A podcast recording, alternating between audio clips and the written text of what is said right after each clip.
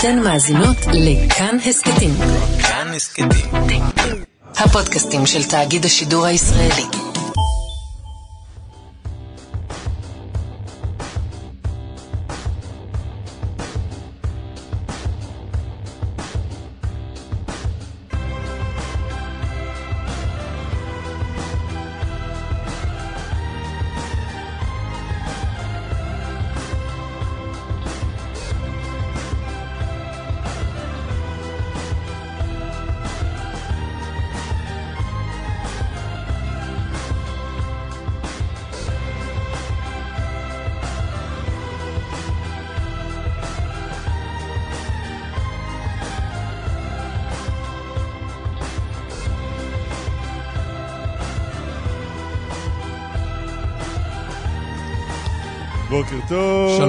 בוקר טוב, מה המצב? בסדר גמור. מה קורה?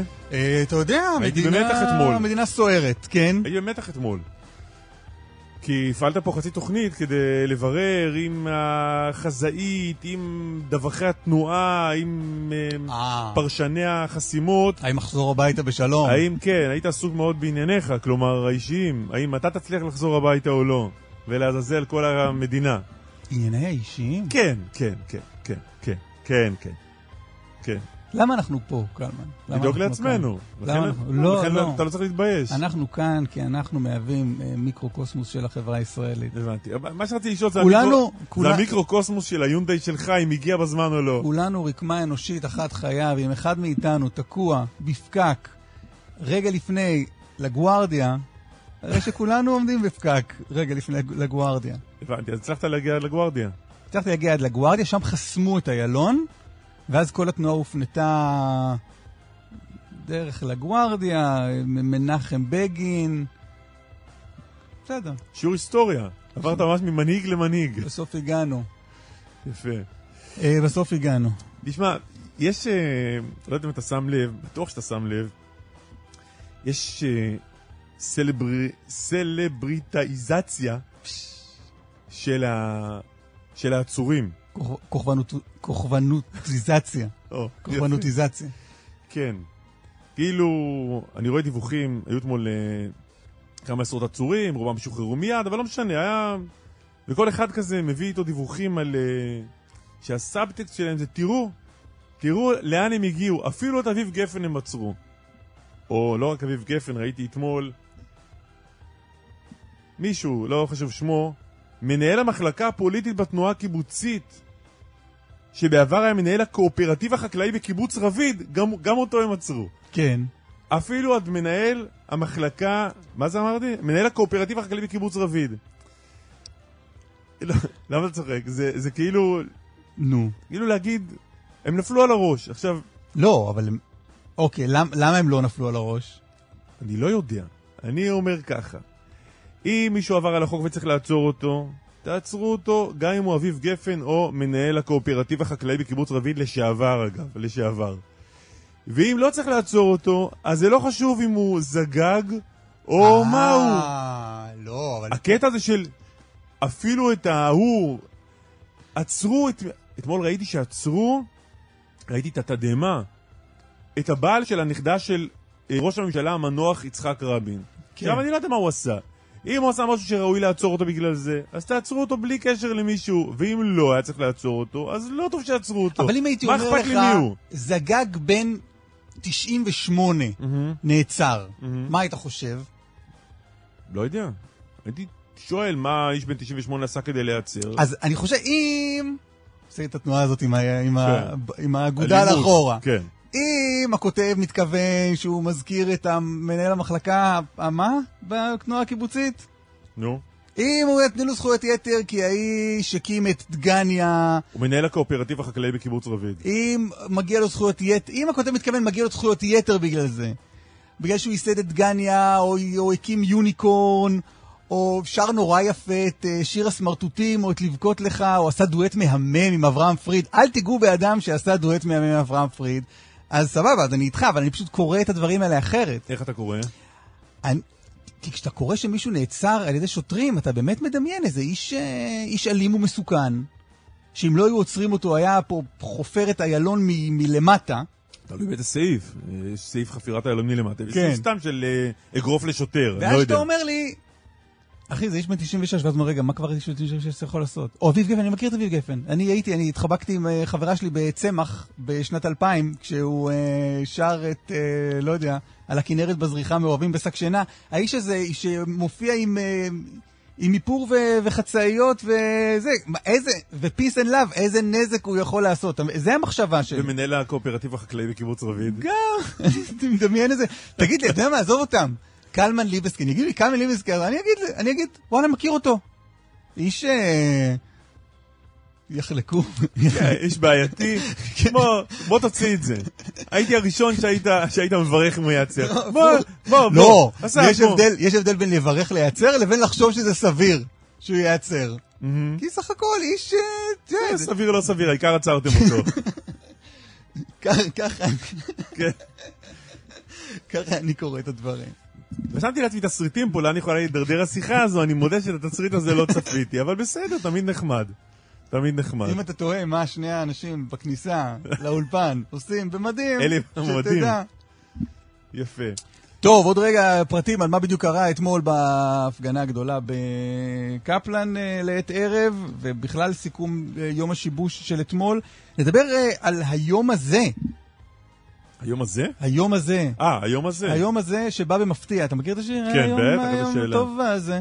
אז היום הטוב הזה שבא במפתיע, הכנסת, זה זוכר את הסערה הקודמת, כשהכנסת התכנסה לבחור את שני נציגיה בוועדה לבחירת שופטים, בסוף בחרה אחת, קארין אלהרר מיש עתיד, אז היום בוחרים את השני. והוא יהיה פה, איך אתה יודע מי ייבחר? השני. הוא אמור להיבחר. אם הכל יעבוד לכולם כמו שצריך, הוא אמור להיבחר. כן, מה שלא קרה בפעם הראשונה שקארין אלהרר, נציגת האופוזיציה, איכשהו נבחרה. נכון, אבל נכון. נציג הקואליציה, שלכאורה על פי התסריט הצפוי, יהיה הנציג השני בוועדה לבחירת שופטים, הוא יהיה איתנו כאן עוד מעט. הבוקר. אה, עוד בעניינים האלה יהיה איתנו הדוק... אה, זה, יהיה איתנו מישהו מעניין בכל הנוגע ל... למה ש... יהיה איתנו מישהו מעניין בכל הנוגע למשהו מעניין. לא, בסוף היה טריגר נכון, ליציאת נכון. ההמונים לרחובות, שזה אה, ביטול עילת הסבירות. אה, נדבר בעניין הזה עם מרואיין מעניין. אה, יש מנותקי קשר בהודו. כן. יש שם שיטפונות בצפון הודו, יותר מ-100 מנותקי קשר. משהו משהו, שיטפונות גדולים, כן. אה, נדבר עם... אה, לא נדבר עם מנותק קשר. ננסה לדבר עם מנותק קשר, ואז בו ברגע שנשיג אותו הוא כבר יהיה מיותר מבחינתנו. אתמול הבטחת לדבר על קבוצת יואב, או קבוצת אסף. אתה זוכר? כן. רוצה להזכיר מה זה הדבר הזה? קבוצת אסף לא התרוממה, קבוצת יואב... באמת? כמה אתם בקבוצה? אני לא יודע, אני לא הסתכלתי אפילו, אבל אין, אה, אין דיונים. אין איזה... מדי פעם מישהו, אני רואה... רק נגיד קבוצת, אה, זה זה טרנד חדש כזה של להקים קבוצות. ארבע, חמש שנים, חביבי. חדש, יחסית. אה, מול הנצח. כן. האמת שלא ידעתי שזה 4-5 שנים. אה, קבוצות וואטסאפ של אנשים שנושאים את אותו שם פרטי. נגיד כל הקלמנים, יש להם קבוצת וואטסאפ. אז ארבע, חמש שנים יש קבוצה... קוראים לה אני ועצמי. כן. אה, יש אה, קבוצת יואב, שהם מדברים, מרימים אחד לשני. כולם אומרים, מתחילים את הבוקר בוקר טוב יואב, מסיימים את זה עם לילה טוב יואב. אם אנשים עוברים משברים, אז אומרים, אתה יואב, אתה תתגבר, כזה. יפה. אה, חשוב. עוד בענייני החדשות אה, אה, דרמטיות, זוכר את פרשת העוברים, החלפת העוברים באסותא? בהחלט. גם זוכר שעסקת בזה בתוכניתך. נכון, בתחקיר של אה, אבי עמית שלנו בזמן אמת. אה, בית המשפט העליון כבר הייתה פסיקה של הנשיאה חיות, שאין לעשות בדיקה גנטית לזוגות שהיו, אה, נחשדו, אני אומר במרכאות, פוטנציאלים להיות ההורים. שהם ההורים הביולוגיים. הנשיאה חיות אמרה, לטובת הילדה, עזבו את זה. יש זה, אל תעשו בדיקה גנטית. אלא שעם הזמן התקבלו ממצאים של ועדת הבדיקה לפרשה הזאת, שצמצמו את כל ההורים לכדי זוג אחד שבסבירות גבוהה מאוד, הם ההורים הביולוגיים. ואז אמר בית המשפט, טוב, אז לכו תבדקו את כל העניין הזה מחדש, ופנו שוב לבית המשפט, לענייני, בית הדין לענייני משפחה. בית הדין לענייני משפחה קבע אתמול, לכו תעשו בדיקה גנטית. וזה כמובן מטלטל שוב את כל העניין הזה, ופותח מחדש את הפרשה הזאת, ונציגי עורכי הדין, עורכי הדין שמייצגים את שני זוגות ההורים, הם יהיו איתנו כאן הבוקר. ונדבר על האזרח הישראלי שנחטף באתיופיה. אה, בשעה הבאה. ועוד ועוד, סיפור חשוב, ועוד ועוד. אה, איתמר דרוקמן, עורך נדב רוטנצוויג מפיק, או מפיקים. יאיר ניומן, טכנאי השידור. דניאל אלעזר, כתבנו בתל אביב, שלום. אהלן, בוקר טוב. אה, בואו ננסה לעשות איזשהו סיכום קצר של יום אתמול. או בעיקר של החלק השני שלו ואיך הוא נגמר. כן, בתל אביב. אה, נגמר אה, בערך בשעה חצות. עם סך הכל יום שהמשטרה עצרה מעל אה, 30 אה, חשודים, היו עוד עשרה פצועים במצב קל. אה, שוטרים שאולי הפעילו כוח יותר אה, מהפגנות קודמות, אבל עדיין אה, גם אתמול המשטרה לא השתמשה באמצעי לפיזור הפגנות שלא ראינו בימי שיבוש קודמים. שוב ראינו אתמול פרשים, שוב ראינו מכתזיות. אז כן, היה לפרקים שוטרים ששוב אולי קצת השתמשו בכוח סביר, לא קצת, אם שואלים חלק מהמפגינים ורואים חלק מהתיעודים. פרש שדורך בצורה גסה על אחת המפגינות ופוצע אותה, עוד אה, שוטרים שמנסים לפזר אה, מפגינים, שוב, אולי בכוח קצת אה, יותר סביר, אבל סך הכל ההפגנה בקפלן, בטח זו, בגל השני שלה, זו שבשעות הערב, הסתיימה ללא אירועים חריגים, מאוד שקט, היו הרבה מאוד אנשים, רבבות של אנשים הגיעו בערב, ששוב הרצון של המפגינים היה לרדת לאיילון, אבל אה, אתמול הם כן נתקלו במשטרה שהתכוננה למחאה הזו, היה, לו, היה לה זמן להתכונן למחאה הזו, ולכן אה, ראינו את כל הירידות אה, ממש חסומות במספר שכבות אבטחה, הרבה מאוד מחסומי לחץ ומשאיות ושוטרים שממתינים בשוליים בנתיבי איילון, וגם אם היו בודדים שהצליחו, כמו שאנחנו יודעים, למצוא פרצות, אז ממש תוך זמן קצר הם אה, הצליחו, השוטרים הצליחו אה, לפנות אותם. אז דניאל, מה- דניאל, אז- עמי אשד כן. עוד- עוד באירוע?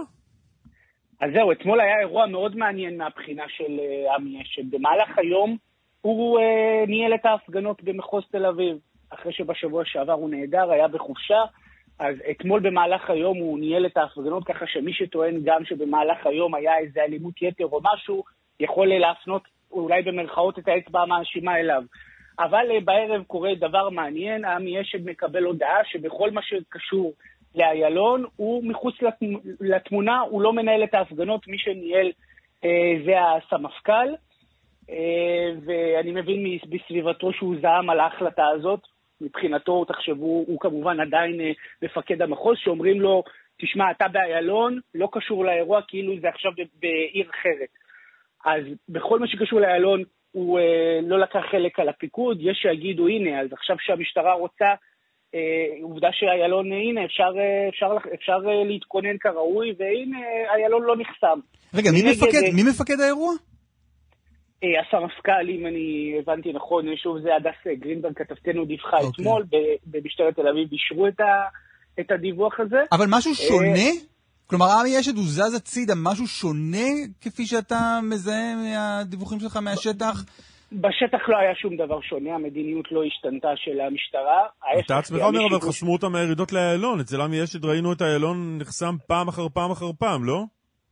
כן, אבל בוא בכל זאת, אה, תשמע, שבוע שעבר לצורך העניין בעניין של איילון, זו הייתה הפגנה שוב אה, ספונטנית, שבמשטרה יכולים להגיד שלא היה לה את הזמן להיערך כמו בהפגנה הזאת, שכבר שבוע מראש היה לו"ז ושעות, וידעו בדיוק מה הצפי. אה, יכול להיות שגם בשבוע שעבר, למשל, אה, שעמי אשד אה, סגר את איילון דרום והשאיר את איילון מצפון פתוח, אז יכול להיות שזו הייתה באמת החלטה מבצעית מוטית שאפשר היה להיערך אליה מראש.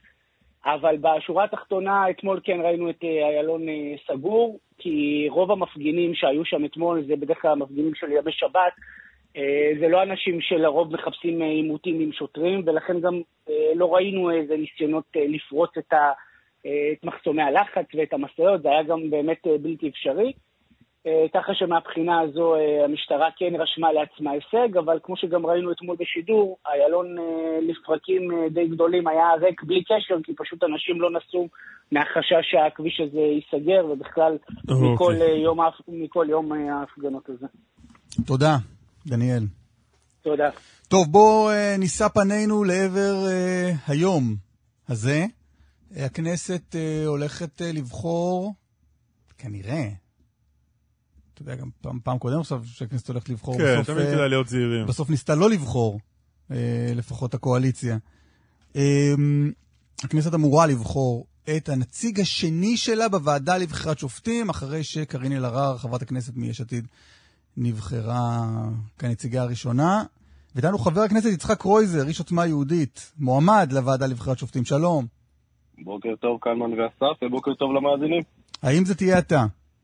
בעזרת השם, אנחנו עוד כמה שעות אה, נגלה. רגע, בוא נ... תיישר לנו קו, מי כרגע מועמדים? אתה לא המועמד היחיד. אה, כרגע אני המועמד אה, המוסכם, כמו שהיה של הקואליציה באמת, אה, ויש את אה, חבר הכנסת אה, סולומון מהציונות הדתית, שהגיש גם כן אה, את מועמדותו. יש איזה עניין אידיאולוגי מאחורי המועמדות שלו, אבל אני מניח אה, שבמהלך היום הוא יסיר אותה, ואנחנו אה, נתקדם עם נציג אחד אה, של הקואליציה. ההכ- ההכרזה על המועמדות זה העניין האידיאולוגי? או אה, לא, מועמדות? אני חושב- שהוא מעלה אה, למודעות הציבור את באמת חוסר הייצוג של העדה האתיופית אה, במערכת המשפט, שזה נושא שהוא חשוב מאוד. חלק מהנושאים של הרפורמה שעליהם אנחנו מדברים זה באמת חוסר ייצוג של אוכלוסיות אה, שונות בחברה, בחברה הישראלית, שהן לא מיוצגות כרגע אה, במערכת בתי המשפט. ואני חושב שזה נכון מאוד, אה, להביא? עוד אנשים ועוד קהלים איך זה קשור. לרפורמה אבל? אנחנו, כחלק מהרפורמה, רוצים לשנות את ההרכב כדי שיהיה לנו את היכולת למנות שופטים עם דעה אחרת, עם רוח חדשה, וחלק מחוסר הייצוג, גם של העדה האתיופית, גם אבל- של מגזרים אבל אחרים. הפוליטיקאים הוא חלק שחברים. בוועדה, הפוליטיקאים שחברים בוועדה לאורך השנים ניסו להביא מועמדים יוצאי אתיופיה לבית המשפט והשופטים בלמו אותם?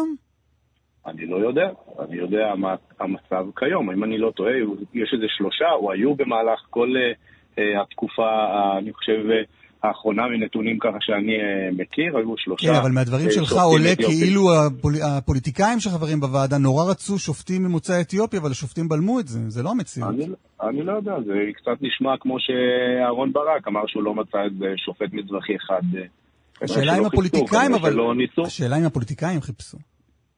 אז אני אומר, אני לא יודע, מעולם לא הייתי חבר בוועדה המכובדת הזו, וכאשר אגיע, אראה איך היא עובדת, ועל פי מה אה, בוחרים כל אה, אה, שופט אה, והמקרה שלו, כל אדם שרוצה להיות מועמד באמת להיות שופט. וכשאתה תהיה בוועדה, איך- תפעל. איך לטובת... חוסר לטובת- בגיוון. איך תפעל לטובת הגיב- הגיוון הזה? אז אנחנו, יש לנו כלים בוועדה, כפי שאמרתי, ברגע שהוועדה תתכנס, לכשאם היא תתכנס באמת, אז אנחנו נשב. לא, ב- חבר הכנסת קרויזר, התפ- ברמת התפיסה, נניח מתכנסים כולם ואתה אומר, אוקיי, חברים, יש פה אחוז מסוים באוכלוסייה שהוא, אני לא יודע מה, אשכנזי, מרוקאי, אתיופי, לא יודע מה, בואו נדאג שאחוז כזה יהיה גם ב- בוועדה הבאה יעבור, כ- ייבחר כשופט? איך זה איך זה הולך לעבוד בפרקטיקה? איך עושים את זה? בפרקטיקה, אנחנו כאזרחים, אזרחי מדינת ישראל מצפים שמערכת, הרכב השופטים, נקרא לזה כך, ישקף את הרכב האוכלוסייה בחברה הישראלית. לכן אני שואל איך לכן מוטלת עלינו החובה. לכן אני שואל איך עושים את זה. נניח הולכים לבחור עשרה שופטים, אז חבר הכנסת קרויזר יגיד, חברים, בואו נדאג שיהיו שם ארבעה מתוכם מרוקאים, שני אתיופים, גרוזיני אחד ושלושה אשכנזים, איך זה הולך לעבוד? אני אומר, כל שופט, או כל מועמד, יותר נכון, שירצה אה, להגיע, ייבחן על פי הכישורים שלו, אבל כמובן שאנחנו נשמח ונרצה ונפעל ונחפש שיהיה גיוון במערכת, בוודאי. מה זה, איך זה יוצא בפועל? הולכים ומחפשים, זה מה שאנחנו אמורים לעשות, הולכים ומחפשים כדי שתהיה ייצוגיות לכלל האוכלוסייה. כן, אבל קלמן ניסה. להוריד אותך מרמת הסיסמה לרמת הפרקטיקה, איך אתה עושה את זה? אני אומר בפרקטיקה, כשאתה יושב ומגיעים אליך המועמדים ומגיעים אליך הנתונים ויש לך כלים ללכת ולחפש ולהיפגש אה, ולפעול כדי שיהיה ייצוגיות לכל המגזרים בחברה הישראלית. מה זה כל. המגזרים? תסביר איך זה, איך זה עובד. אתה... כאשר אנחנו... את מי אתה אה, מחפש? אתה מחפש עכשיו יוצאי אתיופיה? אתה מחפש עכשיו מחפשים מרוקו? רוצים לראות גיוון של שופטים עם תפיסת עולם מגוונת בתוך המערכת, ובוודאי שנחפש גם שופטים יוצאי העדה האתיופית, ושופטים חרדים, ושופטים מזרחים, בוודאי, כן, שיהיה גיוון לתוך המערכת, בוודאי, זה חלק מהנושא של הרפורמה הזו. הוועדה הולכת להתכנס? וצריך לשאול את השר אה, לוין. אנחנו בעוצמה יהודית מלכתחילה טענו שנדרש לשנות את הרכב הוועדה הזו. אה, היום אנחנו באמת נצביע על נציג הקואליציה, אבל כדי שאנחנו נוכל להביא לידי ביטוי את תפיסת עולמנו ואת הרפורמה שהבטחנו לבוחרים שלנו, אנחנו צריכים לשנות את הרכב הוועדה לבחירה ומינוי שופטים, כדי שאנחנו כנבחרי ציבור נוכל אה, להביא לידי ביטוי את האג'נדות שלנו ותפיסת עולמנו כרגע, יש- בהרכב הנוכחי של הוועדה כן. לקואליציה. אין לי כל כך יכולת אה, להביא לידי ביטוי את תפיסת עולמה. ולכן יש הערכה שיריב לוין, עד שהוועדה תשונה, לא ירצה לכנס אותה. מה דעתך שלך? צריך לכנס אותה עכשיו או לחכות עד שמשהו יקרה והוועדה תשתנה? תראה, אין ספק שהוועדה אה, צריכה להתכנס כדי להביא אה, את השופטים להתמנות, כי יש חוסר של שופטים במערכת, ואפילו יש, אה, ממה שאני אה, מכיר, רצון להביא עוד תקנים כדי שיהיו עוד יותר שופטים במערכת, כדי באמת אה, אה, למנוע עינויי דין ומריחות של תיקים, וכדי להוריד עומס מאותם השופטים שמכהנים בכל אה, הערכאות. אבל כדי, כפי שכבר אמרתי, כדי שלנו כקואליציה, כנבחרי ציבור, כאלה שמייצגים בקואליציה הזאת את רוב העם, שרוצה לראות גיוון במערכת ורוצה לראות בשורה בתוך מערכת המשפט, שזה הנושא שמעסיק את כל, את כל החברה הישראלית אה, בתקופה האחרונה, בהרכב הנוכחי, בהרכבה הנוכחי של הוועדה הזו, אם היא תתכנס לקואליציה, אין שום יכולת להביא לידי ביטוי את תפיסת עולמה. אז אתה בעד, אנחנו- אז אתה בעד לא לכנס אותה בינתיים עד שמשהו משתנה?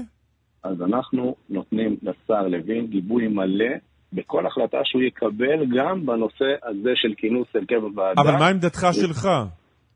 אז עמדתי שלי, שבתוך השיק... אה, מכלול השיקולים של אה, אם אנחנו מכנסים את הוועדה ובהרכבה הנוכחי לקואליציה אין שום יכולת להביא לידי ביטוי את הרצון שלנו למנות שופטים עם תפיסת עולם אחרת ממה שכרגע קיימים במערכת, יש לנו פה בעיה אמיתית. מצד שני, כמו שאנחנו כולנו יודעים, יש חוסר בשופטים ויש אה, עשרות... לא, הדילמה- הדילמה- חבר. הכנסת קרויזר, אתה הולך כנראה להיות נציג הכנסת השני בוועדה לבחירת שופטים.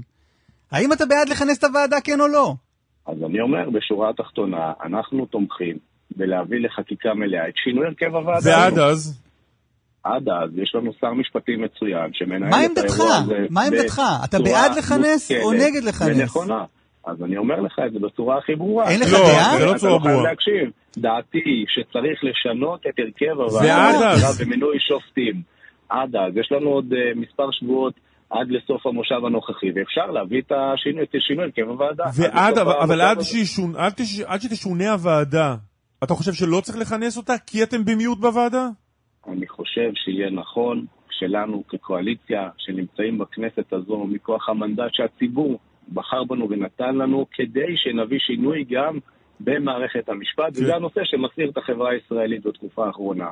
ולכן כרגע במצב הנוכחי של הוועדה הזו, בהרכבה הנוכחי, לנו כקואליציה אין יכולת להביא את אה, תפיסת עולמנו לידי ביטוי. ולכן אנחנו, כדאי שלא נכנס אותה בינתיים. זה, זה נורא ולכן- קל, אני. ולכן יש לנו שר משפטים מצוין, שיושב שר המשפטים הרים אליך טלפון, אומר. לך, חבר הכנסת קרויזר, ברוך הבא לוועדה, שמח שהתקבלת, אני בהתלבטות עצומה.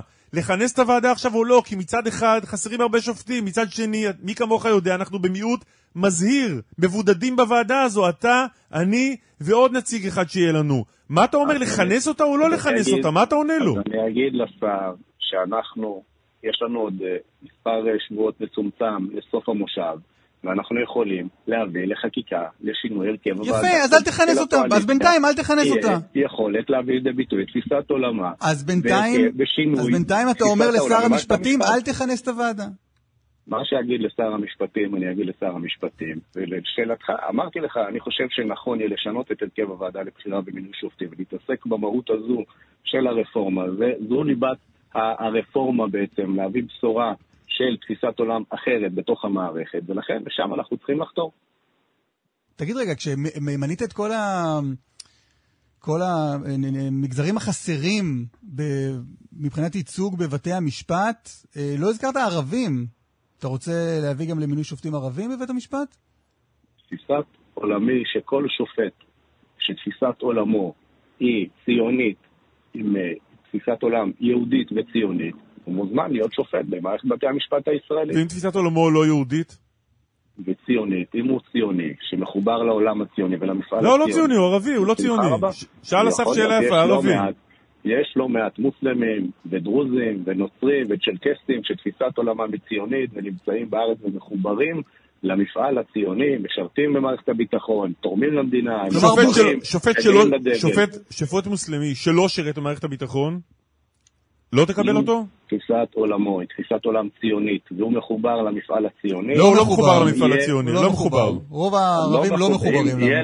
אם יהיה לנו אה, אירוע של שופט שלא מחובר לתפיסת העולם הציוני, והוא לא מכבד את ההמנון, ולא מכבד את הדגל, ולא מכבד את סמלי מוסדות המדינה, למה לתת לו את היכולת לשפוט במדינת, אה, במדינת ישראל? אני זוכר, לא- ב, אני זוכר תמונה של איזשהו אירוע בבית המשפט העליון, לא זוכר מה זה היה, שעמדו שם כל השופטים ושרו את התקווה, סלים ג'ובראן, שופט בית המשפט העליון, היום בדימוס, לא שר.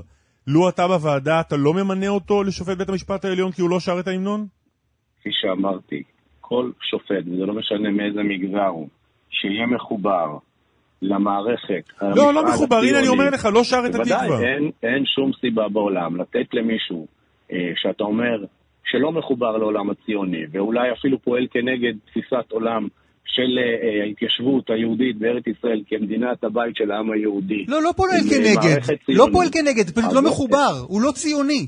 הוא מכבד, הוא מכבד את מעולה. המפעל הציוני, הוא חי פה, הוא- הוא- הוא חלק מהחברה הישראלית. מכבד את את. המפעל הציוני, אבל לא חלק ממנו. אז אז אין. שופט- אז לא יהיו שופטים לא. מוסלמים ולא שופטים בדואים.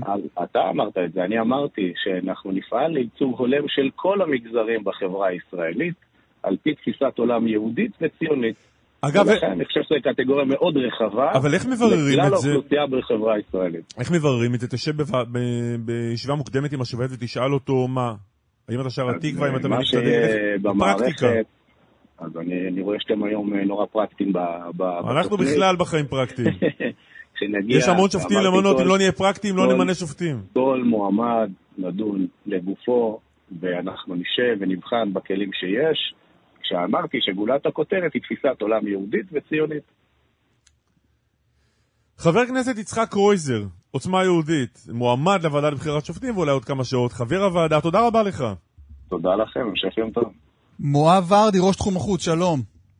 אהלן, מה נשמע? בוקר טוב. מה מפרסם אה, תום פרידמן בניו יורק טיימס? תום פרידמן בניו יורק טיימס אה, מפרסם אה, מאמר אה, שבעצם אה, תוקף מאוד כמובן את אה, ממשלת נתניהו, אני אומר כמובן כי תום פרידמן זה בדרך כלל מה שהוא עושה. אה, ובצידו איזושהי אזהרה לגבי אה, המשך היחסים בין ארה"ב לישראל, או אזהרה מפני התהום אה, ביחסים שעל סיפה אנחנו ניצבים. עכשיו צריך להגיד משהו על תום פרידמן. אה, תום פרידמן, אה, אפילו באופן אישי אני יכול לומר שאני לא אוהב שבתקשורת הישראלית מצטטים כל פעם, תום פרידמן כותב ש, כאילו, אה, בעל דעה, כמו שלכל אחד יש דעה. תום פרידמן הוא, הוא אמריקאי ממוצא יהודי, הוא ליברל, דמוקרט, מאוד מאוד לא אוהב את בנימין נתניהו, מאוד מאוד לא אוהב את הימין בישראל, בעל דעה מאוד נחרצת. ולכן לא הייתי מטריח אתכם אה, בשיחה כזאת, אלמלא זאת, זה היה עוד מאמר של פרידמן. מה שעושה אותו אולי חשוב בבוקר הזה, זה האפשרות שפרידמן לא כותב את דעותיו, אלא בעצם הוא מתודרך על ידי הבית הלבן, ומביא פה איזשהו מסר שהבית הלבן מוציא דרכו אל העולם ואלינו. לא זהו, רגע, אבל מה כתוב בטקסט הזה? האם כתוב, תומאס פרידמן חושב ש... אה, ארצות הברית צריכה לחשוב מחדש על יחסיה עם ישראל, או שהוא כותב, ארצות הברית חושבת מחדש על יחסיה עם ישראל. שאלה מעולה. מה שתום פרידמן כותב, אני אגיד לכם מה הוא כותב, ואחרי זה איך הוא, אה, אה, איך הוא ממסגר את זה. מה שהוא אומר זה שאין לו ספק, זה, זה המונח, בסדר? אין לי ספק שממשל ביידן אה, עומד לעשות איזושהי הערכה מחודשת ליחסים בין ישראל לבין ארה"ב, וזה המסר שהנשיא ביידן יצייד בו את בוז'י הרצוג בפגישתם הקרובה בשבוע הבא בבית הלבן. ואומר תום פרידמן, בעצם ארצות הברית כל הזמן אה, השתיתה את היחסים שלה ואת התמיכה בישראל על ערכים משותפים ועל אינטרסים משותפים. בערכים יש בעיה עם הממשלה הזאת, לא עין בעין כמובן, המחנה הליברלי בארצות הברית, ממשל ביידן, הדמוקרטים, עם הכיוון של הרפורמה המשפטית והכיוון אליו ממשלת נתניהו הולכת. אבל הוא אומר, יש גם עניין של, אה, של אינטרסים, וארצות הברית הגנה עד היום על ישראל בפורומים הבינלאומיים, הטילה וטו במועצת הביטחון, הגנה עלינו מפני האג, אה, ותביעות אפשריות של חיילים שלנו בהאג, בגלל המחשבה שבעצם היא אמרה לעולם ארה"ב, תשמעו, הסיפור הזה של הכיבוש והשטחים ויהודה ושומרון זה זמני עד שיימצא פתרון, וכרגע אין פרטנר וכרגע אי אפשר, וזה לא כך משנה שיש 400 או 500 אלף מתנחלים, מתיישבים יהודים בשטח, זה זמני. אומר פרידמן, אם עכשיו הממשל רואה שבעצם ממשלת נתניהו מאותתת שזה לא כל כך זמני, והתבטאויות של סמוטריץ', אפילו נתניהו, אפילו מעשים מבחינת כמויות בנייה בשטחים, מאותתות שבעצם זה, זה לא הולך לשם, המטרה היא לקעקע את האפשרות לאיזשהו פתרון שכולל הפרדה או שתי מדינות. אמ, אז, אז ארה"ב אומרת, רגע, אז כבר אין לי כלום. אז גם בערכים אני לא אה, שותפה כבר, גם ישראל הולכת למקום הדמוקרטי, וגם בסיפור הזה אני כבר לא יכולה להגיע. עכשיו, מה שפרידמן טוען, שביידן יצייד את הרצוג במסר שאומר, אם זה ימשיך להיות הכיוון, אנחנו נעשה הערכה מחודשת ביחסים. מה זה אומר? לא, רגע, לא, אבל, לא, יש... שנייה, רגע, אבל לפני שאתה אומר מה זה אומר, אז זה כן כבר אתה אומר, פרידמן אומר או מעריך, לא. ביידן לא. יגיד לנשיא הרצוג, תעביר את המסר לנתניהו שאנחנו עושים, נעשה הערכה מחודשת של היחסים. נכון. פרידמן אומר, אין לי ספק ש, בתרגום שלי לעברית, בסדר? אין לי ספק שזה המסר שאיתו ביידן יצייד את בוז'י הרצוג בפגישתם בבית הלבן בשבוע הבא. והמסר אומר שארצות הברית לא תוכל להמשיך להגן על ישראל בפורומים הבינלאומיים. עכשיו, זה חשוב מאוד. למה זה חשוב מאוד? תכף אני אחזור עכשיו באמת לניואנס, כמה זה הערכה, עד כמה זה מידע שהוא תודרך ונועד כדי שפה נתניהו יבין מה ביידן חושב לפני שבוז'י מגיע. בוז'י, הנשיא הרצוג, בשבילך.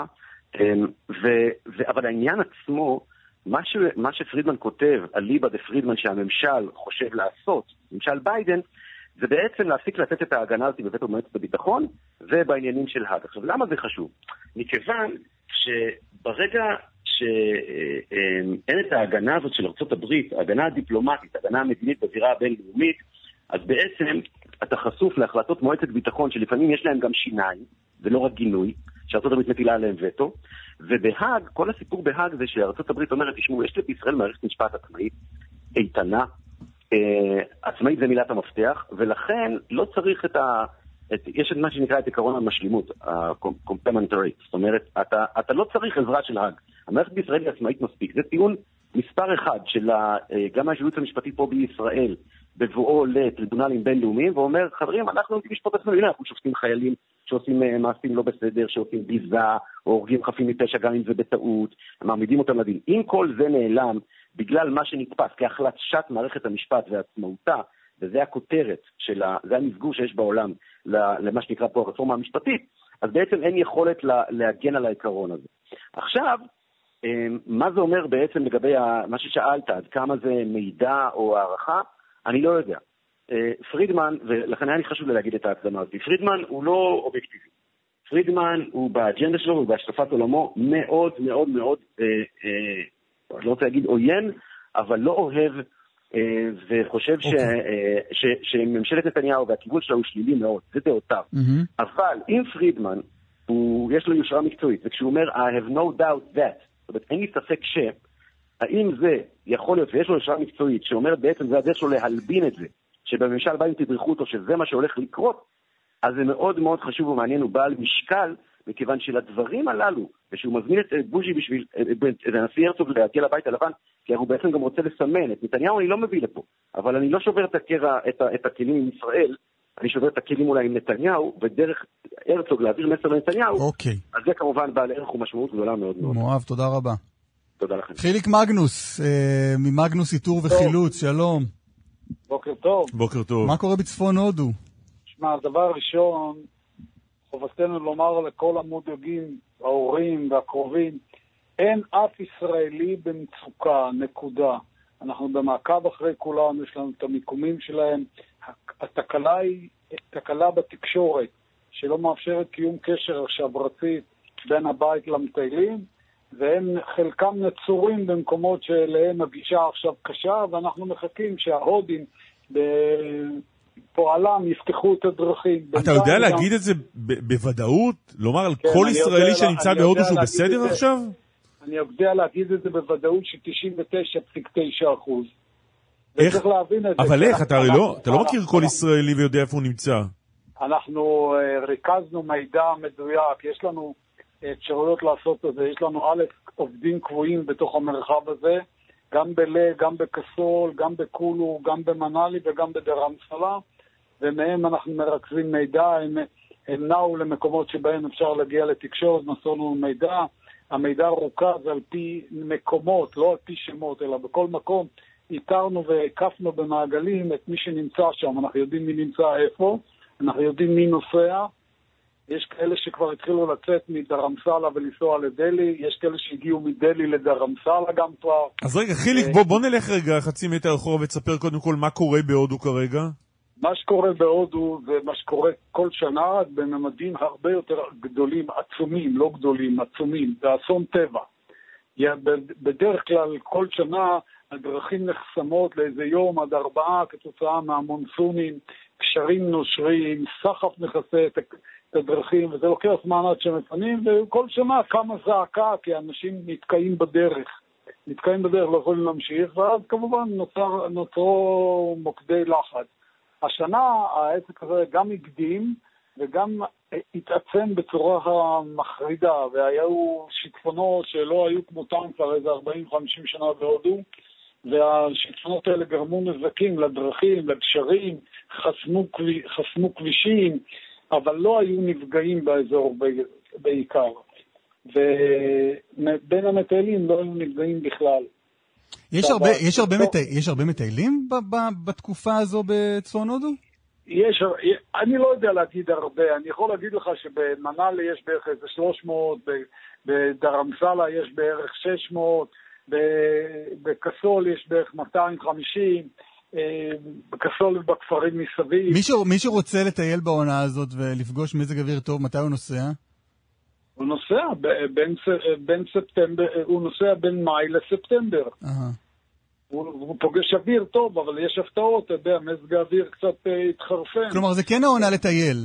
זה העונה לטייל. תשמע, עכשיו, אני רוצה להגיד עוד כמה מילים. יש לנו, בנוסף לעובדים הקבועים שלנו בכל המחוזות האלה, יש לנו SPLים, שזה מגדלי תצפית ויד עזר, ואותם אנשים, Saving People Live, אותם אנשים שמתנדבים אצלנו, מקבלים הכשרה והם...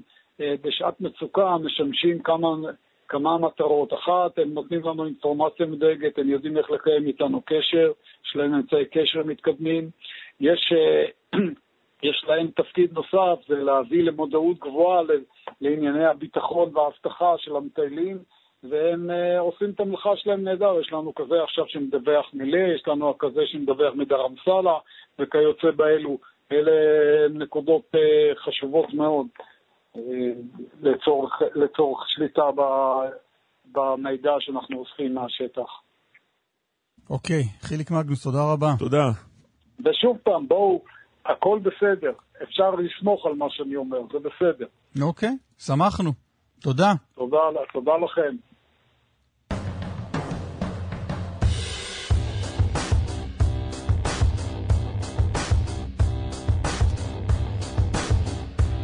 בוא נבטיח בפתח השעה הבאה שיחה מעניינת עם איש מעניין בנושא מעניין. תבטיח, קדימה. אפשר? כן. בפתח השעה הבאה שיחה מעניינת עם איש מעניין בנושא מעניין. יפה, וגם נדבר על uh, פרשת uh, החלפת העוברים באסותא, שהאירוע הזה לא מסתיים, אפילו אפשר לומר רחוק מסיום, אחרי פסיקה של uh, בית המשפט לענייני משפחה. אתמול אה, פסיקה של שופטת שם, שקובעת יש לערוך אה, בדיקה גנטית לזוג ההורים שבסבירות אה, גבוהה הם ההורים הביולוגיים של הילדה סופיה, פעוטה, בת שמונה חודשים. אתה כמי שתחקיר את, ה... את האירוע לא, אני אבי עמית. אבי עמית זה היה בתוכניתנו זמן אמת. תוכניתך. יש לך עמדה בעניין הזה? כן. משהו שאתה רוצה לשתף אותנו? לא יודע. אני... יש לי עמדה. ואם היית יודע? אם הייתי יודע אז הייתי אומר. אני יכול להתייעץ איתך במהלך הפסקת הפרסומות והחדשות. בואי, שלושת רבעי דקה, בבקשה. יש לי עמדה באשר לשאלה האם היה צריך לערוך בדיקה גנטית, כן או לא. כן, על זה אני מתכוון. כן, אוקיי. לא שאלה מי צריך לגדל את הילדה, כן? זה, לא... זו השאלה הבאה. לאור התוצאות של הבדיקה הגנטית. שאלה, אני לא יודע. הבדיקה, בדיקה גנ... אם אתה גורר אותי כבר לשם... גורר. בדיקה גנטית בעיניי צריך לערוך. אבל, אבל לעשות בדיקה, לערוך בדיקה גנטית ואז לא לעשות כלום לאור תוצאות הבדיקה? לדעת אני חושב תמיד כדאי. ואז? אז אתה יכול להניח מה... איך לקחת את זה משם. אתה מדבר פה כאילו היית חבר הוועדה הטרי לבחירת שופטים. סוף שעה ראשונה, פרסומות חדשות ונחזור.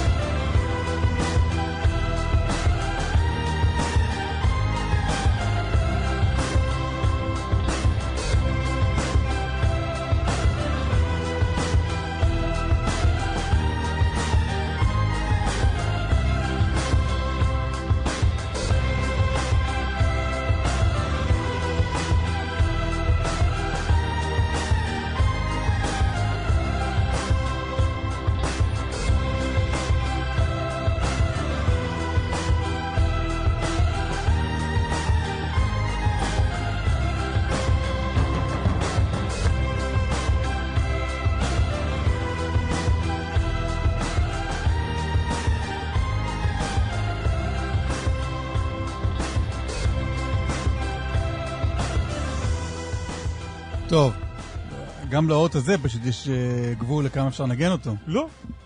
הבטריה תיגמר בשלב מסוים. בוא נראה, בוא נראה.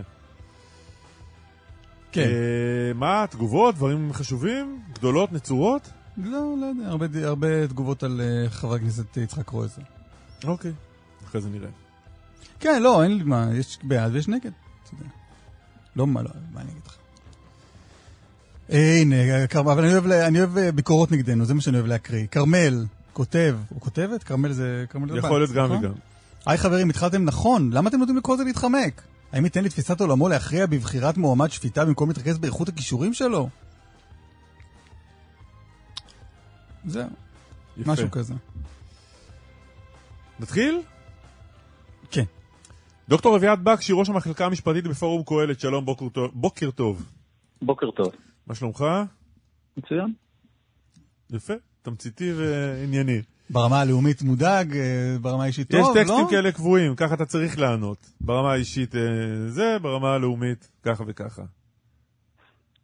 בסדר, לא, לא, לא, לא חייב. לא בא לשחק את המשחק. אה, אתה אוהב את אה, נוסח החוק שתוקן בכל מה שנוגע לעילת הסבירות? כן, בהחלט. as is, כמו שהוא? אכן כן. כי בוא תסביר.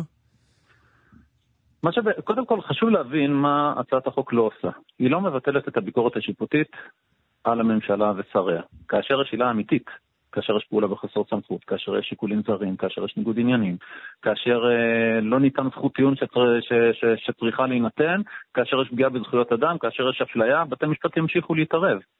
כל מה שבעצם עושה הצעת החוק הזו, היא מצמצמת את עילת הסבירות, שזאת בעצם עילה שהיא נמצאת במשפט, אבל כל המהות שלה היא לא משפטית. היא סיטואציה שבה אין עילה, בכל הצ'קליסט אה, שנתתי לפני רגע לא מצאנו שום פגם, אבל עדיין המשפטן אומר שיקול הדעת הענייני שלי שונה משיקול הדעת הענייני שלך, מקבל ההחלטה. אז מבחינתך לא צריך, לא. לא, לא ריכוך ולא כלום. מבחינתך, כמו שזה עבר בקריאה ראשונה, יעבור גם בקריאה שנייה ושלישית.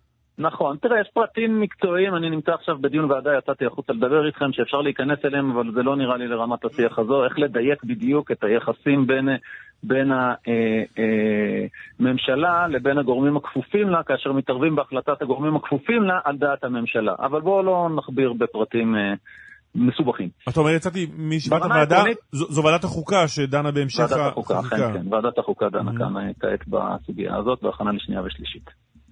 אז על מה מדברים שם בעצם? כלומר, הדעות חלוקות לגבי המשך הריכוך או לא ריכוך?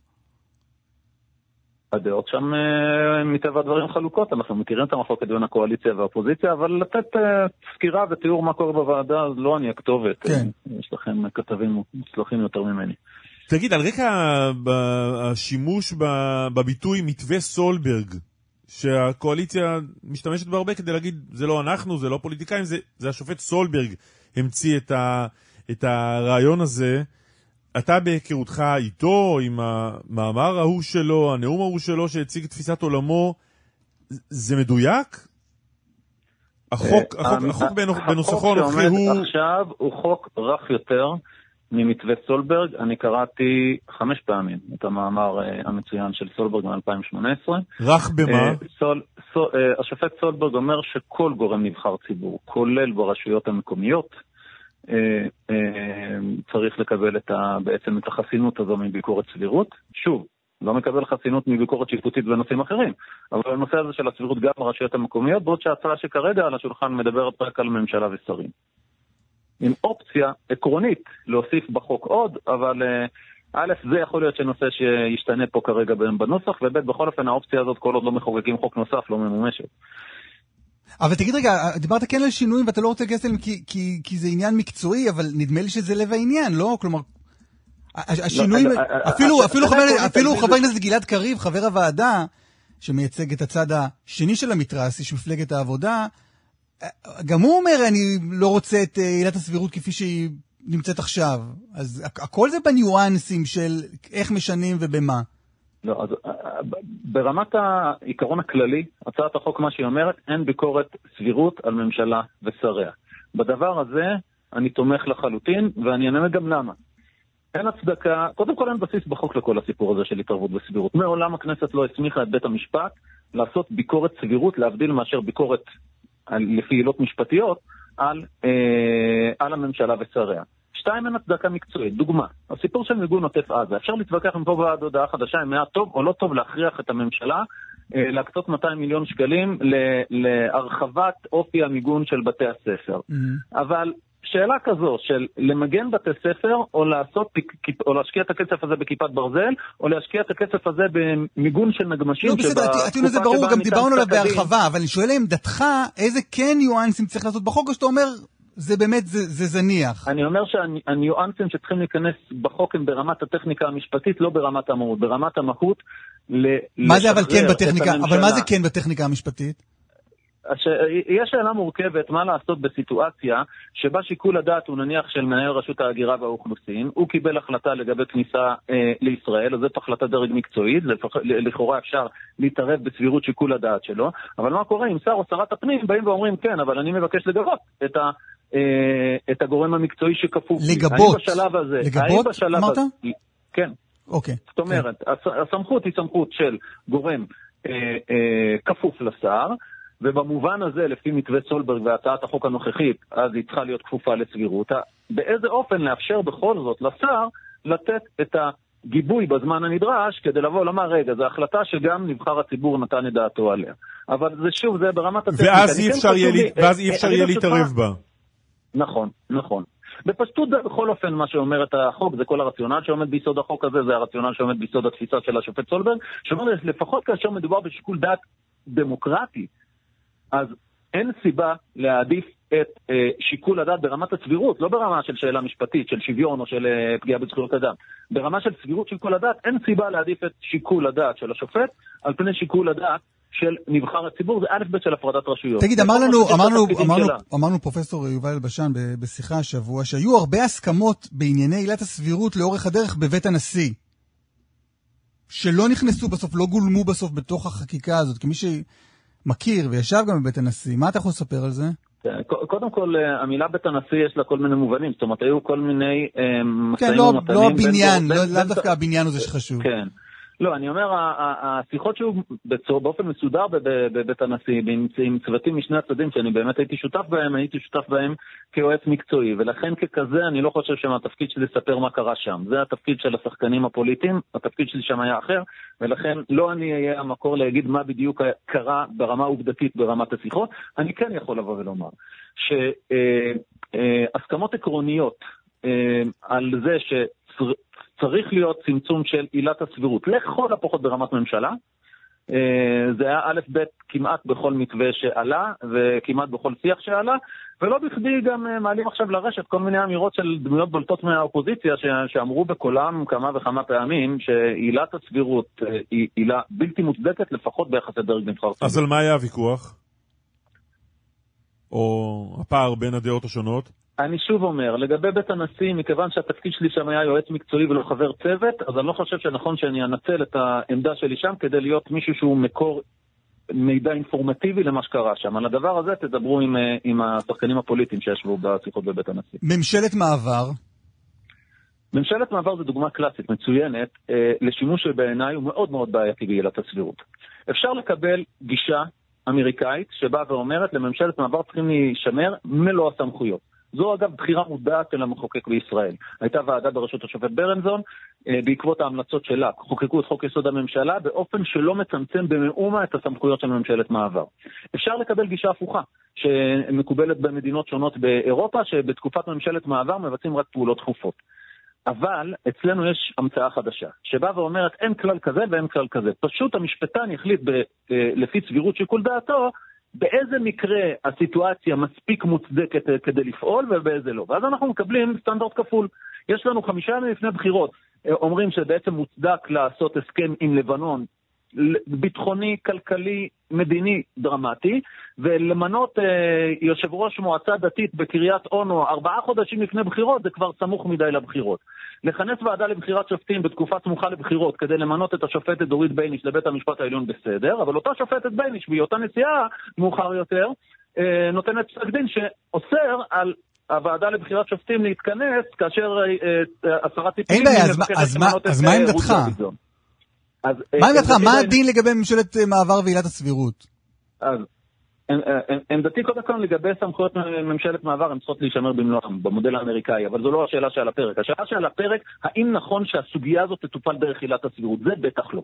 תחליט ותרצו לחוקק מודל אמריקאי, כפי שכבר חוקקתם, תעשו את זה כך. תרצו לחוקק מודל אחר שמצמצם, תחוקקו את זה כך, כך או כך זה יהיה חוק, חוק שחל על כל הממשלות באופן שווה. הסיטואציה שבה סטנדרט בממשלת מעבר הוא סטנדרט כפול, שיקול דעת אד הוק של היועץ המשפטי או של הרכב אקראי של בית המשפט, אה, האם לאשר מינוי של מפכ"ל או רמטכ"ל, או כמו שאמרתי, יושב ראש מועצה דתית בקריית אונו, הסיטואציה הזאת היא בטח בעייתית. יש טענה שאומרת שבסופו של דבר השינוי הזה בעניין עילת הסבירות לא באמת חשוב, כי מה שיקבע בסוף זה מי השופט. רוצה לומר שופט שירצה לפסול החלטה, אם לא תהיה לו עילת הסבירות, ימצא עילה אחרת. בסוף אנחנו חוזרים אל, אל מי השופט. מה אתה חושב על, על הטענה. הזו? כפי שפתחתי, אנחנו משאירים את יתר עילות המשפט המינהלי על כנן, ואנחנו רוצים להשאיר אותם, את עילות המשפט המינהלי על כנן. בראשן אה, העילה של פגיעה בזכויות אדם ומידתיות. זאת אומרת, אני לא רוצה בשום אופן לבטל את הביקורת השיפוטית על אה, פגיעה בזכויות אדם. זה אמרת, אני שואל אבל אם נוח... כן, שנייה, רגע. כן. לא, אז, אז אני, אני, אני אומר, לכן, המשמעות היא שהאמת שיש הרבה מאוד מקרים שבהם שופט שהוא מספיק נחוש אה, לקדם את שיקול דעתו ולא לעבוד באופן אובייקטיבי, יש לו כלים לעקוף את החקיקה הנוכחית. נכון. אבל, א', יש לי אמון אה, בכך שלפחות מרבית השופטים אה, אה, אה, אה, כן פועלים לפי מה שהמחוקק מצווה אותם, וישקלו את השיקולים שהמחוקק מצווה אותם, ולא יעשו שימוש בשיקול לגיטימי אחד כדי לעקוף אה, אה, שיקול שהמחוקק פסל רק בשביל כך, אחד. לא, הרי גם עילת הסבירות, אתה, אתה אמרת, עילת הסבירות לא חוקקה בחוק, לא, לא קיבלה, לא, לא, לא הגיעה מה, מהמחוקק בשום שלב. אז למה לא שלא תיוולד אה, עילה אחרת כדי לבטל uh, החלטות ממשלה? שוב, אם, uh, אם שופט מאוד מאוד נחוש לעקוף את, אה, את המחוקק, יש לו כלים לעשות את זה, נכון. אי אפשר, אי אפשר לקחת את זה ממנו, את הטכניקה הזאת. ולכן בסופו של דבר אני בהחלט חושב שבטווח הארוך, הפתרון הכי עמוק אה, אה, לאיזון הנדרש במערכת המשפט הוא באמת שינוי שיטת בחירת השופטים. ועדיין אני לא חושב שהחקיקה הזאת מיותרת, אני לא חושב שהחקיקה הזאת היא חסרת משמעות. היא קודם כל מדברת לשופטים רבים שכן מבקשים לעשות את מלאכתם נאמנה ולשקול את השיקולים שהמחוקק מתיר להם לשקול ולא לשקול את השיקולים שהמחוקק לא מתיר להם לשקול בלי לבצע מעקפים מעילה אחת לעבר עילה אחרת. ו- ודבר נוסף, אה, עילת המידתיות רלוונטית רק כאשר יש פגיעה בזכויות אדם. יש, מצ... יש אה, סוגים מסוימים של החלטות, במיוחד בעולמות המינויים, שבהם לא רלוונטי לדבר על זכויות אדם.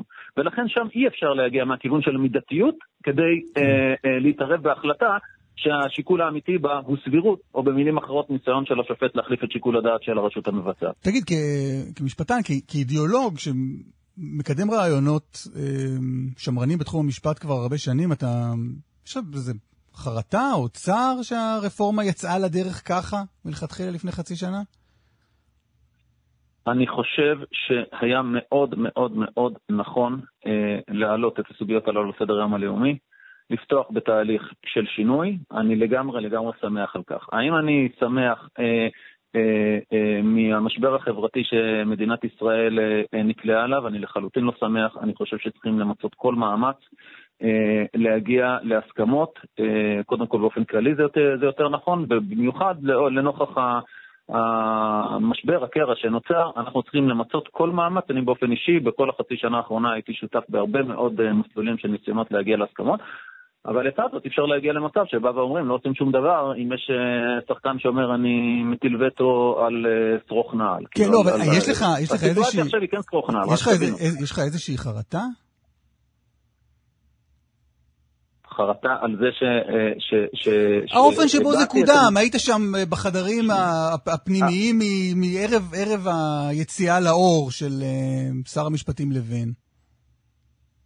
לגבי המתווים הפוליטיים, אני לא פוליטיקאי, מדבר עם פוליטיקאים. לגבי השאלה, האם נכון היה להעלות את כל הנושאים הללו שעלו בראשית הרפורמה על סדר היום, נכון היה להעלות אותם. אגב, לא, לא, לא כולם מקובלים עליי עד הסוף. למשל, אני למשל לא חושב שנכון לחוקק את פסקת ההתגברות, לא שאני חושב שהיא אנטי דמוקרטית, אה, קנדה היא מדינה דמוקרטית, ועדיין אני חושב שבחבילה הישראלית לא צריך, אה, אפשר, אפשר להסתדר בלעדיה, לא צריך להתעקש עליה. זאת אומרת, אז הנה, זה למשל דוגמה למשהו שמלכתחילה אני לא חושב שהיה צריך אה, בהכרח להיות בתוך החבילה הזאת, אבל יתר הדברים היו נושאים חשובים שנמצאים על סדר היום.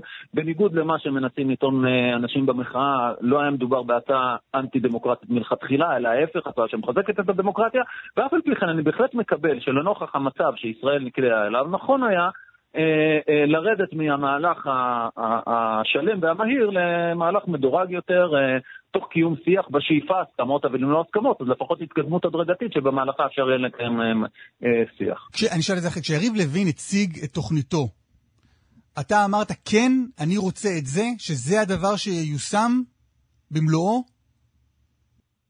כן. אני, הדבר היחיד שאני, אה, שאני באופן אישי הייתי אה, מסויג ביחס אליו זה, זה, זה, זה רכיב ההתגברות. רכיב ההתגברות אני חושב שלא היה נכון להיות שם. רכיבים אחרים של שיטה... שוב, אם אתה שואל אותי את עמדותיי, פרסמתי בעבר. אני חושב שנגיד במינוי שופטים, ההצעה נכונה, לפחות לבית המשפט העליון, צריכה להיות מודל אמריקאי, ממשלה באישור כנסת. זאת אומרת, אז, אז, אז ההצעה שיצאה לדרך... ובצד השני גם הגבלה, ובצד השני גם, ובצד השני גם הגבלה על החקיקה? עכשיו, הגבלה, הגבל, הגבלה על חקיקת יסוד בעיניי אה, אה, זה דבר נכון, אני לא חושב שזה תנאי. לא יכול להיות שאנחנו נמצאים בעידן שבו יש לנו כבר מהפכה חוקתית, חיה ומתפקדת, על סמך חוקי יסוד שנחקקו בשיטה הישנה, ויבואו ויגידו לי, אין לך לגיטימציה לחוקק חוקי יסוד שרק מאזנים את מה שעשית, כל עוד לא הסדרת את חוק יסוד החקיקה. אני בהחלט חושב שמדינת ישראל צריכה חוקה שלמה, אני בהחלט חושב שמדינת ישראל צריכה חוק יסוד חקיקה. לא בסדר, אבל כשאתה, אבל כשאתה יושב, אבל לא, אבל כשאתה לא יושב, דוקטור בקשי, נכון. כשאתה יושב עם יריב לוין, לפני שהוא מציג את הדברים שלו במסיבת עיתונאים, אתה לא אומר לו, בוא נעשה כבר עסקת חבילה, נשנה כבר את המערכת גם בצד של הגבלות על הכנסת? אסף, מה אני שוחחתי עם יריב לוין, זה ביני לבינו. אני כן יכול להגיד לך ששר המשפטים יריב לוין ב-2021 כבר הגיש, הניח על שולחן הכנסת הצעת חוק יסוד חקיקה שלמה, שכוללת הגבלה על חקיקת היסוד. זאת אומרת, גם הטענות שלך כלפיו הן חסרות בסיס. זאת אומרת... טענות שלי כלפיו? עצמו, אני אומר, יריב לוין עצמו... אני שואל אותך. הניח את משנתו, אני אומר, אני אומר, יריב לוין עצמו הניח את משנתו מראש, שהוא אומר שצריך גם וגם, נכון, צריך גם הגבלה של הביקורת השיפוטית, וגם הגבלה של היכולת... אז אתה יודע להגיד למה זה, לא בא, למה זה לא בא לידי ביטוי בחקיקה המוצעת על ידו? אסף, אני מומחה תוכן. אם אתה רוצה לעשות אה, אה, אה, ברור לגבי התנהלות פוליטית של פוליטיקאי מסוים, דבר עם פוליטיקאים בכלל ועם הפוליטיקאי הספציפי בפרט. זה אני פחות הכתובת. עצה, עצה שאני מנסה, מנסה ליישם בחיי היום-יום. תודה רבה לך, דוקטור אביעד בקשי. תודה, תודה רבה. ראש המחלקה המשפטית בקהלת. תודה רבה לכם. ורד פלמן, שלום. בוקר טוב. מה אנחנו יודעים על סיפורו של אותו אזרח ישראלי שנחטף באתיופיה? אז ממה שאנחנו יודעים uh, כרגע, אנחנו מדברים על אירוע שדווח uh, ביום שני בערב למשרד החוץ על חטיפה של אזרח ישראלי באתיופיה. מדובר בגבר שממה שאנחנו מבינים ביקר במדינה ונחטף באזור חבל גונדר בצפון המדינה. למשפחתו של החטוף הועברה תמונה שלו כפות, והקלטה שלו הובאה, הוא אומר שהוא נמצא בג'ונגל, שלא ישוב הביתה לישראל ביום ראשון, כנראה, כפי שאולי היה צפוי, ושיעזרו לו, הוא בעצם נוקב גם בשמות uh, של הילדים שלו, כך uh, ככל הנראה, לפי הפנייה, תעזרו לי ילדיי, ובמשרד החוץ פנו לאינטרפול, וקונסול ישראל באתיופיה פועל מול הרשויות המקומיות והמשטרה המקומית.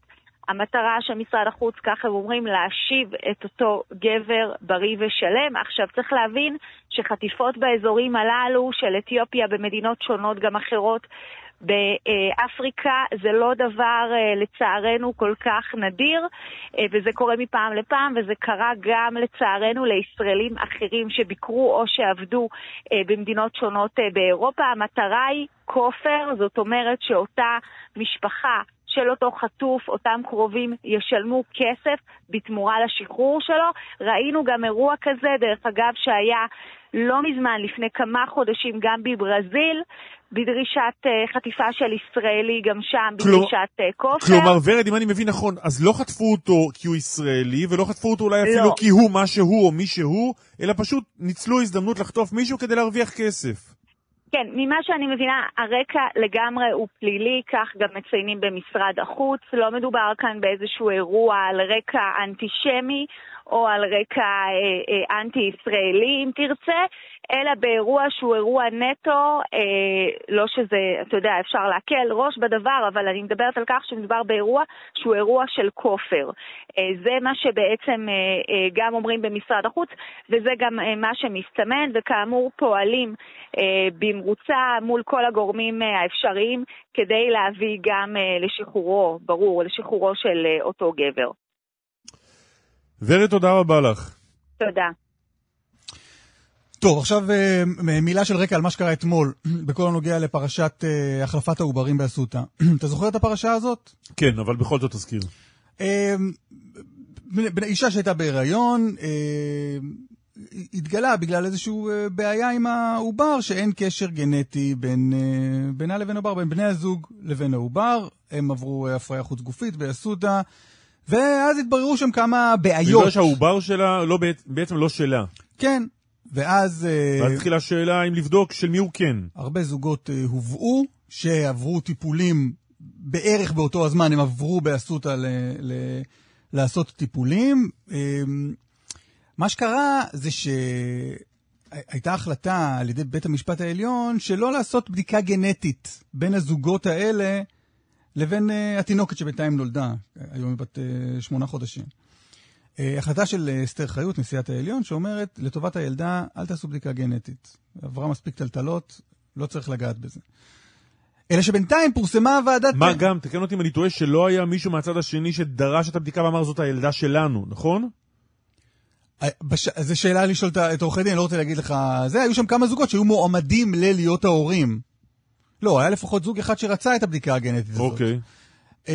מה שקרה בינתיים, פורסמו תוצאות ועדת הבדיקה, שצמצמו את כל הזוגות האלה לזוג אחד. זוג אחד, אה, נקרא להם, אה, בתחקיר של אבי עמית, קראנו להם אה, אורית ויואב. אה, זוג אחד שהוא בסבירות גבוהה, אפילו גבוהה מאוד, ההורים הביולוגיים של הילדה. אה, ואז הנשיאה חיות אומרת, אם כך, אני לא מקבלת החלטה, לכו תגישו מההתחלה את כל הבקשות המשפטיות לעניין הזה. ואתמול מגיעה פסיקה של שופטת בית המשפט לענייני משפחה, שאומרת, יש לעשות בדיקה גנטית. והנה מכאן אנחנו מתחילים את השיחה שלנו. שניים איתנו על הקו? כן? עוד לא. עורך דין יונתן כניר, שלום. היי, בוקר טוב. בוקר טוב. מייצג את היולדת. נכון. תגובה שלך קודם כל להחלטה הזו. אנחנו נשים רגע כותרת ונבין שזה לא סיטואציה שמחה. כל הסיטואציה הזו זה לא משהו שאנחנו, אף אחד לא מייחל ושמח להיות בו. אבל בסוף יש פה ילדה, ויש לה הורים, ואמרת שמונה חודשים, תשעה חודשים, והיא לא הולכת לשום מקום. ואנחנו לא יכולים להשלים עם ההחלטה של בית המשפט, שעומדת בראש ובראשונה בניגוד לפסק הדין של בית משפט עליון. אני אתקן אותך ב... שני משפטים, בבקשה. הרכב של שלושה שופטים בדעת רוב, כבוד השופט שטיין וגורסקופ נתנו פסק דין שאין לבצע בדיקות, כבוד הנשיאה דחתה בקשה לדיון נוסף, הוגשה בקשה לקיום משפט חוזר, ובית המשפט העליון אמר, תבררו את השאלה אם צריך לעשות משפט חוזר בבית המשפט לענייני משפחה. דעתנו לא נוחה מפסק הדין שיצא אתמול מבית המשפט לענייני משפחה. היו שם טעויות לשיטתנו משפטיות. אבל עזוב רגע את, ה, את הטעויות המשפטיות, לא, כן. אנחנו לא נכנסים לה, להליך הזה כעורכי דין או כערכאת ערעור, בוא נדבר על המהות. אין עניין לברר מי ההורים של הילדה הזו? בראש ובראשונה, לקטינה אין עניין לברר מי ההורים של הילדה הזו. לקטינה? כן, לקטינה מאוד ברור מי ההורים שלה. הקטינה היא בת שמונה חודשים, כן? הקטינה היא בת שמונה חודשים, ויש לה אה, בשני כובעים, כובע אחד של הוריה, אמה שילדה אותה, וכובע אחד של אפוטרופסיות לדין, אומרות, אנחנו לא צריכים את הבירור הזה. זה לא לטובתה של אותה ילדה חולה, אה, לא בריאה, שתעבור, עוברת ותעבור עוד מסכת לא פשוטה של חיים וטיפולים. אין לה עניין לעשות בירורים שייצרו מאבק. אנחנו אבל כחברה, אין לנו עניין כזה? אנחנו כחברה צריכים לקרוא בצורה מאוד מאוד מעמיקה את אה, דוח ועדת הבדיקה ולא להתמקד בסוגיה הספציפית בעיניי של הקטינה, אלא להתמקד בטעויות הקשות שנפלו. בעבודה של אסותא, בהתנהלות של אסותא. שזה חשוב, אבל זה עניין אחר. אה, אולי זה העניין. אה, אם אנחנו... הטעויות כבר נעשו, את זה אי אפשר לתקן. אנחנו נמצאים כרגע בסיטואציה מסוימת שאיתה צריך להתמודד. כן, ואנחנו שואלים את עצמנו, האם אנחנו בכלל כחברה יכולים להעמיד אה, ילדה שיש לה הורים שידעו שהיא אה, במצב לא בריא, הם אפילו ידעו שהם לא הוריה הגנטיים, ובחרו להביא אותה לעולם. האם אנחנו יכולים בכלל לדבר על מחשבה שניצור מאבק הורות אה, ביניהם? וזה דרך אגב מה שאמר בית משפט עליון. אומר בית המשפט, כבוד השופט שטיין אומר בצורה מאוד ברורה, יש עדיפות לאימא היולדת היא לא אימא פונדקאית, היא לא קיבלה פה שכר או שמישהו נידב אותה. איך אנחנו, איך אנחנו כחברה מדברים על כך שנעביר ילדה מיד ליד? זה אפשרי בעינינו? בוא נצרף אלינו את העורך דין אה, שמוליק מורן, שמייצג את uh, ההורים, אמרנו קראנו להם מורית ויואב, אה, שדורשים בדיקה גנטית. שלום, שמוליק. בוקר טוב. מה אתה טוב. משיב ליונתן? מה אני משיב ליונתן? תראה, אה, אני אתחיל מהסוף רגע. בוא נדמיין את uh, הילדה הזאתי בעוד uh, כמה שנים, פותחת את ההיסטוריה של החיים שלה ושואלת איך יכול להיות שלא אפשרתם לי לדעת מי הוריי. אנחנו יודעים את זה מילדי אימוצים, אנחנו יודעים את זה מילדי אומנה, אנחנו יודעים את זה מכל מסגרת אפשרית. עכשיו, תראה, ברור לך שעל כל מה שיונתן באמת ידידי, לא סתם אני אומר את זה ב... לא סתם אומר את זה בפרפרזה של עורכי דין, לא.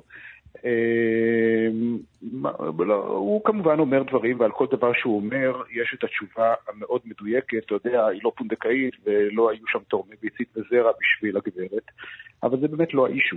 יש פה שתי אה, סוגיות מרכזיות. האחת, אנחנו מסכימים, חייבים להסיק פה מסקנות ציבוריות אה, מאוד מהותיות על כל התהליך של אה, הפריות ו-IVFים ובתי חולים וכן הלאה, זה ברור. והדבר השני הוא השאלה באמת, אנחנו לא דנים היום בתיק הספציפי הזה בשאלה של איפה הילדה הזאת תגדל.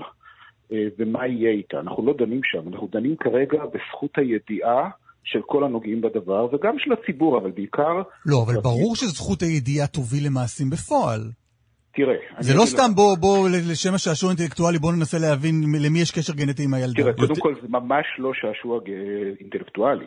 זאת אומרת, אני מניח, אם תעצום את העיניים רגע ותחשוב שנייה על, אה, על השאלה, האם יש לי ילד בעולם לא, לא, ברור, אבל אם יש לי ילד בעולם, אני רוצה שהוא יהיה בחזקתי. אז, אז עכשיו נדבר על זה רגע, כי זו שאלה באמת מהותית.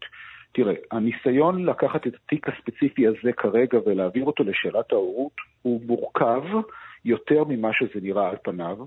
אני יכול להגיד כך, ברור ואני מכבד, ואני חושב שהלקוחות שלנו וגם אנחנו כעורכי דין מכבדים את העובדה שהאם היולדת והביאה את העולם, לעולם את, היל, את הילדה הזאת ומגדלת אותה במשך החודשים, השמונה חודשים האלה, וכולנו נהיה רגישים ורגישים לאירוע הזה. ולא תהיה פה כנראה, לטעמי, אה, משפט שלמה אה, כזה או אחר, אלא חייב להימצא פה פתרון. אני לא יודע מהו, אני, אני מניח שאחרי שיבררו את העובדות כל אחד יפעל לפי הבנתו. אני רק מדבר מהגיגי ליבי. מהגיגי ליבי צריך למצוא פה פתרון, והפתרון יכול להיות מורכב. אתה יודע, יש מדינות בעולם, גם אה, אה, עורך דין פניר מכיר את זה היטב, מדינות בעולם שיש, אה, אחת האפשרויות היא, שיהיו יותר משני הורים. היום אנחנו מכירים הרבה סוגי... כן, באמת, אתה מעלה בדעתך, כלומר, שתי האפשרויות הנוכחיות כבר בעייתיות, כל אחד מסוגה, אתה אומר עוד יותר מזה. יש בוא, אפשרות. לא זה ולא זה, אלא כן. גם אלה יהיו ההורים וגם אלה יהיו ההורים. אני, תראה, אתה יודע, יש אה, בארצות הברית, יש אה, לא מעט מקרים, אני לא, אני לא רומז לשום מקום, כי אני באמת באמת לא יודע מה יהיה. וגם הלקוחות שלי לא יודעים מה יהיה. אבל אני כן יכול להגיד לך שיש בעולם, בארצות הברית, בקנדה, בעוד מדינות, הכרה בשלושה וארבעה הורים. גם בישראל, אגב, אתה יודע, הגיעו לבתי המשפט תיקים שבהם יש...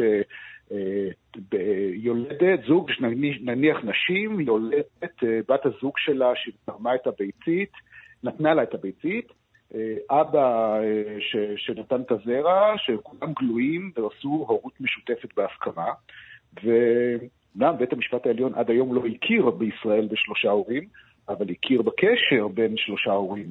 כן, אבל זה לא- זה לא- זה לא אידיאל, זה לא משהו שאתה חותר אליו, נכון? לא, יש זה לא משהו שאני חותר אליו, זה לא משהו אבל שאני זה חותר נשמע, אליו. מה, אני, אני מס- מבין מזה שה... ש, שהאפשרות שבית המשפט יפ- יפסוק בסוף שה, שהילדה תעבור לחזקתם של ההורים שאתה מייצג היא אפשרות פחות סבירה?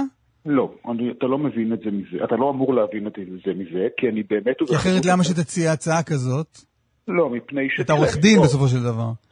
אה, אה, אני דיברתי איתך עכשיו כעורך דין, קצת עובד סוציאלי ויותר בן אדם, אה, שמסתכל על זה מהצד. אתה יודע, השכל הישר אמר השופט רובינשטיין הוא חבר במועדון, וגם אצלי, גם אצל עורכי דין. אז ניסיתי לדבר איתך רגע על השכל הישר. השכל הישר באמת אומר, אני מסתכל על עצמי, על עצמי, אם זה היה קורה לי, אני לא הייתי, לא הייתי יודע להחליט, וגם הייתי דוחה את ההחלטה מה אני רוצה לעשות עד ש... אתה שואל אותי מה הלקוחות שלי אומרים לי? הם אומרים לי שהם ילכו עד הסוף. טוב. האם, האם זה מה שיקרה? אני נאפשר לא. לעורך דין קניר עוד אה, מילה לסיום. אנחנו, ב- ב- עורך דין מורן, בשיחות שלנו, אה, שכמו שניהלנו, אנחנו נעלים עכשיו, שהיא שיחה קצת יותר אה, מעל הסיטואציה, אנחנו מחפשים את הפתרון הישר. אבל יש מצבים ויש עולמות, בעיניי כמו כאן, שאי אפשר, אה, ואנחנו לא רוצים לייצר פתרון שיהיה רע לכולם. הפתרון מבחינתנו הוא אחד, וגם בית משפט עליון הבין שבסוף יש פה מאבק על הורות, וגם את זה צריך לקחת בחשבון. אנחנו... טוב. לא רואים את זה עין בעין בסוגיה הזו. זה מסוג התיקים שצריך ל- להיגמר בעליון בהרכב של אה, 700 שופטים. 700 שופטים, לא לא פחות מזה. 701, 701. נכון, נכון, צודק, נכון. ככה צריך להיות. עורך הדין יונתן קניר ועורך דין אה, שמוליק מורן, תודה רבה לכם. תודה לכם. יום טוב. תודה לכם, יום טוב. טוב, כועסים עלינו בקבוצת... אה, בסדר, בסדר. רק העובדות מדברות. בקבוצת יואב כועסים עלינו, רק נגיד. להפך, מה? אנחנו בונים מתח. נכון, בונים מתח וכולם יבואו ביום ראשון, אז אנחנו לא מספיקים לעשות בקבוצת יואב, הם כועסים, אני רואה, את, אה, שלחו לי צילומי מסך מהקבוצה. לא, ביום ראשון יהיה פה קרחנה של קבוצת כותב- יואב. יש שם יואב שכותב משחקים ביואב. אה, לא, לא, לא. יש יום- יואב שכותב בואו נבטל איתם וזהו. מה פתאום? לא, אנחנו בונים מתח. יום ראשון יהיה פה יואב בענק. מילה שלי. עומר בן רובי, שלום. אתה ממש יכול לדבר. שלום אסף. שלום, שלום. שלום קלמן, הבוקר. בארון השירים היהודי, יסמין מועלם. אלבום חדש, שיר חדש, יסמין היא מהקולות הבולטים, המעניינים והייחודיים במוזיקה הישראלית העכשווית. האלבום החדש, אין עולם, הוא האלבום השני שלה. זה אלבום אישי מאוד, חשוף, עם הרבה עומק. גילוי הלב באלבום שלה מזכיר במשהו את זה של חנן בן ארי, שדיברנו עליו פה לפני כמה שבועות. הסגנון שלה משלב בין פופ והיפ-הופ, מוזיקת נשמה ו-R&B. במילות השירים שלה אפשר למצוא לא מעט עיסוק רוחני, בהשראה יהודית אמונית עמוקה, בהשפעת החסידות אפילו במקומות כבר כבר מסוימים. הלהיט הגדול הראשון שלה, עם מה שהוא בא, הוא לא בא מסיבה. היה שם אה, מן האמוניות. לגמרי, וגם במחילה שהיא הוציאה אחר כך, אה, וגם בשיר שנשמע, שנקרא בשם השם, שמשלב, כמו בחיים עצמם, יומיומיות קונקרטית של ממש, עם משהו נשגב וגבוה יותר. אני אצטט ברשותכם, כדי שתבינו עד כמה זה יפה ומיוחד השילוב הזה. כל עוד יש לי אוזניות על האוזניים, אני מוגנת ואפשר להסתובב. כל עוד יש לי תור מחר לציפורניים, נמצא קישוט שיעשה לי טוב בלב. כל עוד יש לי אהבה בתוך הבית, כל עוד יש לי חברים, גם אם זה שניים. כל עוד יש לי מחשבות, בשם השם נעשה ונצליח. נזכיר שיסמין פרצה לחיינו לפני שלוש שנים, כמו שהזכרת, אסף עם הלהיט מסיבה. היא הספיקה מאז להתחתן ולהפוך לאימא לתינוקת. את הקטנה, עוד מעט בת שנה וחצי, אפשר לשמוע גם בשיר החדש. חדי האוזן בינינו בטח יבחינו. אז הנה, יסמין מועלם בשם השם חדש. כל עוד יש לי אוזניות על האוזניים, אני מוגנת ואפשר להסתובב. כל עוד יש לי תור מחר לציפורניים, נמצא קישוט שיעשה לי טוב בלב. כל עוד יש לי אהבה בתוך הבית, כל עוד יש לי חברים גם אם זה שניים, כל עוד יש לי מחשבות בשם השם נעשה ונצליח. כל עוד אמא שלי נשארת פה קרוב, הנכדה שלה תלמד איך לאהוב. כל עוד שמתי לה על השולחן, הדאגות האחרות ימותו כמו עשן, כאילו חג לובשים היום לבן. נעשה ונצליח. כל עוד שמרתי על הנשמה שלי, ולא נתתי לאף אחד להתקרב.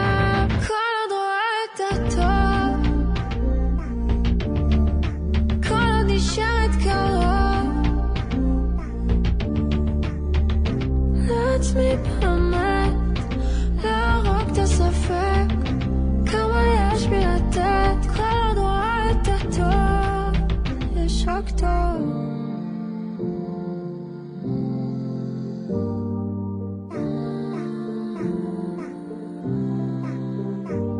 כל עוד לא אמרתי כן כי לא נעים לי אמרתי לו תודה פשוט כי לא מתאים לי כבר לא בודקת אם הם מספיק לי כשהלחץ נרגע כבר לא צריכה הוכחה שאני כן פה כדי להישאר. אני לא רודפת בעולם אחר הלב מחזיק באימא. יש דופק רק בודקת ולראות את זה מביא לי שלווה. איך אתה איתי לא משנה מה. מזמן כבר לא אמרת לי את כפויה טובה אבל הנה יש שאני אומרת פה תודה. כל עוד שמרתי על הנשמה שלי ולא נתתי לאף אחד להתקרב